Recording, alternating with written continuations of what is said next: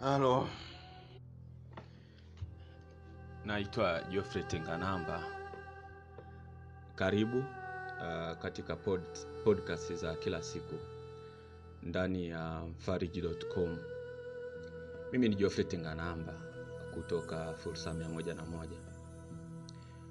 Mimi leo napasua jipu kama Vanessa Mdee alivyofanya. Uh, kuna kipindi kwenye maisha nilikuwa na nalalamika, nalia, why me? Kwa nini mimi? Hakuna mwaka ambao nimeingia kwenye biashara bila kulia. Yaani unalia ukiwa peke yako bila wafanyakazi kujua chochote. Ukima, ukimaliza kulia unacho, unatoka nje unaanza kucheka na muda mwingine unaandika unayoandika kuwatia wengine moyo bila watu kujua kwamba ulikuwa unalia. Mwaka huu nimelia pia, nimelia sana tena. Kama isingekuwa kipindi kama ma- Mheshimiwa Rais asinge ruhusu wajasiriamali tuendelee kufanya biashara, labda hata ningekufa. Yaani nahisi huu mwaka ningekufa kabisa. Mwaka jana nimelia nikavuka. Tena nakumbuka nimepoteza hela zaidi ya shilingi milioni kumi na tano bila matokeo makubwa kabisa, kwa sababu ya kuwaza makubwa, halafu najisahau kuangalia madogo na pale nilipokanyaga na namna ya kufanya Unawaza makubwa bila kujua aina ya Watanzania unaowahudumia, wateja unaowahudumia wana tabia gani. Unaharibu, unapoteza, unajifunza na kuja na mikakati mingine. Imekuwa ni utaratibu wangu kila siku, na ndio, ndio utaratibu wa wajasiriamali wengi. Mwaka 2018 ndio nililia sana, ambapo ni zaidi ya milioni 35 zilipotea kwa sababu ya ujuaji wangu na kutoshaurika. Nikajifunza wapi nimejikwaa na kuanza kujifunza zaidi. Kuna mtu alinicheka kweli, akaniambia dogo, dogo, huwezi huu mziki, achana nao, uwezi huu mziki, achana nao. Miezi kadhaa iliyopita nilikuwa naongea na rafiki yangu ambaye yeye alichukua mkopo wa milioni hamsini, alafu mambo yakaharibika, biashara imedoda, alikuwa amechemka. Nikiwa naye niliona namna mtu mzima analia mpaka kamasi, ananiambia kaka, kaka, wanauza nyumba yangu, mke wangu kwa sasa hatuelewani, familia yangu imeshapasuka vipande vipande, sina sehemu yoyote kwa kwenda. Tukashauriana, lakini mpaka sasa anaendelea, anaendelea na mke wake ameshaondoka, tuseme wameshatengana. Lakini bahati nzuri ni kwamba nyumba iliingia kwenye mnada na ilikuwa ni aibu kubwa kwake. Uh, bahati nzuri ni kwamba nyumba yake haikuuzwa na jamaa bado ana survive, anaishi. Ukiamua kuwa mjasiriamali, ujue umeamua kuwa simba. Umeingia kwenye dunia chungu, dunia ambayo utakutana na mengi. Lazima uwe na moyo wa ukakamavu, uvumilivu. Na kama una mume mjasiriamali, lazima uwe mvumilivu, kwa sababu hamna namna. Wala usizalishe stress, kwa sababu ukizalisha stress zaidi ndo kwanza una, unamuua. Na kama huwezi kumuhimili mjasiriamali, ni bora uolewe na mtu mwingine, nenda katafute watu wengine. Na kama ulikuwa unaingia ofisini, labda umeajiriwa, unaingia saa moja, basi fahamu kwamba huku kwetu kwenye ujasiriamali kuna muda inabidi ukeshe ofisini, hakuna kulala. By the way, ujasiriamali si kwa ajili ya kila mtu. Hii ni sekta kwa ajili ya watu walio tayari kupambana, kukutana na kila aina ya mawaa. Kuna muda unakurupushwa saa tisa usiku ukiwa na mke wako. Mke wake anayekupenda anaweza kuanza kukulalamikia, kukutukana na hata muda mwingine kusema umridhishi kitandani. Haya mambo ni ya kawaida sana kwa mjasiriamali.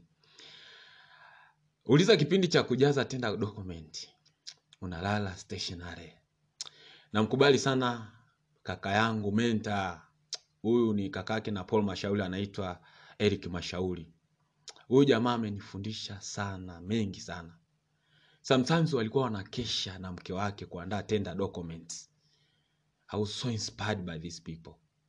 Hawa couples ni watu ambao wamenihamasisha. Ndo waanzilishi na wakurugenzi wa uh, travel partner ni kampuni ambayo inafanya vizuri kwenye uh, sekta ya, ya, usafiri. Tumewahi kufanya kazi ya tenda na manga pale stationary mpaka saa kumi usiku. Yaani hujala unatafuta wapi wana wametengeneza chipsi. Japo ule njaa imekupiga ile asubuhi wakati wengine wanakoroma. Ukiwa na ndoto lazima ujitoe. Kuna muda ambao mambo yanagoma eh, lakini lazima uendelee kuna muda unasalitiwa. Unaweza ukasalitiwa hata na mpenzi wako kabisa.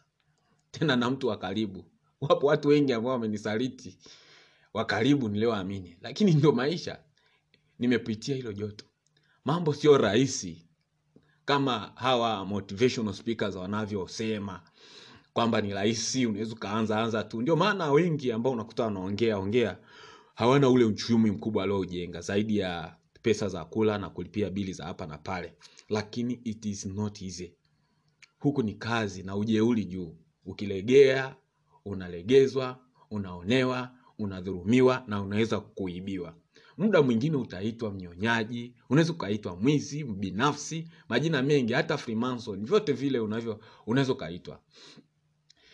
Kuna kipindi nilipomwaga nilifanya kazi na paul mashauri naona ameelezea kwenye atiko yake moja hivi uh, nilipomwaga kwamba naenda nairobi unajua nini kilichonikuta nilipokuwa kenya nilikuwa nimefuata malipo yangu ya viku, ya, ya vitabu kupitia vitabu vyangu ambavyo ni na vi, viko amazon na na kwa sababu tanzania huwezi kupokea hela kwa njia ya pelpo uh, bado hajaruhusu. Kwa kweli serikali inabidi itusaidie waandishi wa vitabu ambao tunauza uh, kimataifa.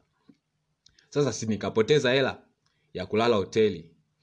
Nakumbuka nilikuwa maeneo ya Longai, bahati nzuri sijui ni Mungu. Akanikumbuka, nikasikia kuna mkesha kwenye kanisa fulani, kulikuwa na wadada fulani wanaongea. Siwezi kuwasahau. Kathe, Kathe, siwezi kukusahau. Kathe, kama unasikia hii hapa. Alafu sikuwa na hela ya kulipa hoteli na nimeshaibiwa, na mimi ikabidi ni niombe nikeshe na wao, kwa sababu nilisikia wanaongea kuhusu mkesha, na nikawambia kwamba nimetoka Tanzania, nimeokoka. Unaona, kwao niliomba nikeshe. Nikiwa kwenye mkesha nililia, nilikuwa nalia kama mtoto mchungaji akadhani nipo na upako kumbe nili, nilikuwa nimekosa sehemu ya kulala na matatizo ambayo yalikuwa kichwani muda mwingine unaona watu wanalia kanisani uh, kumbe wanama, wanalilia matatizo ambayo wanapitia nikakesha na kesho yake nika- nikaamkia mapambano. It's not easy. It's not easy. sasa nikwa, sikia nikwambie. Hasa wewe unayefanya biashara kichwani. Umemfikia baresa kichwani unatengeneza faida kichwani unashindana na dewiji kichwani. Kwa sababu unaogopa umehamasishwa na motivational speakers kichwani umejaa visingizio vingi mitaji sijui nini. Acha huwa ujinga ingia na chochote kilichopo mkononi. Kama vile ilivyokuwa kwa musa alikuwa na fimbo. Leo unakuuliza hii fimbo yako iko wapi? Kila mtu ana fimbo ambayo ameshika. Hakuna mtu ambaye hana pa kuanzia. Ukishaanza kwa pale ulipo baada ya muda utajiona mwenyewe jinsi ulivyo strong unavyoweza kuhimili na utakutana na mengi yanaweza kufanya ujifunze. Unaona? Kwao ni, ni kwamba i love my struggle. Ninaweza kumaliza kwamba i love my struggle. Uh, I love my struggle. Napenda yote niliyoyapitia. Napenda makosa yote niliyoyafanya. Kwa sababu kama nisingeweza kufanya hayo makosa unadhani labda ningekuwa hapa? Sidhani kama ningekuwa hapa. Muda mwingine huwa naamini kwamba makosa mengi niliyoyafanya ndio yaliyonifikisha sehemu sahihi. Makosa mengi niliyoyafanya ndio yalionifanya nifike sehemu ambayo sikutarajia naitwa Geoffrey Tenganamba kutoka Fursa mia moja na moja. Uh, endelea kufuatilia podcast ndani ya mfariji.com. Chao.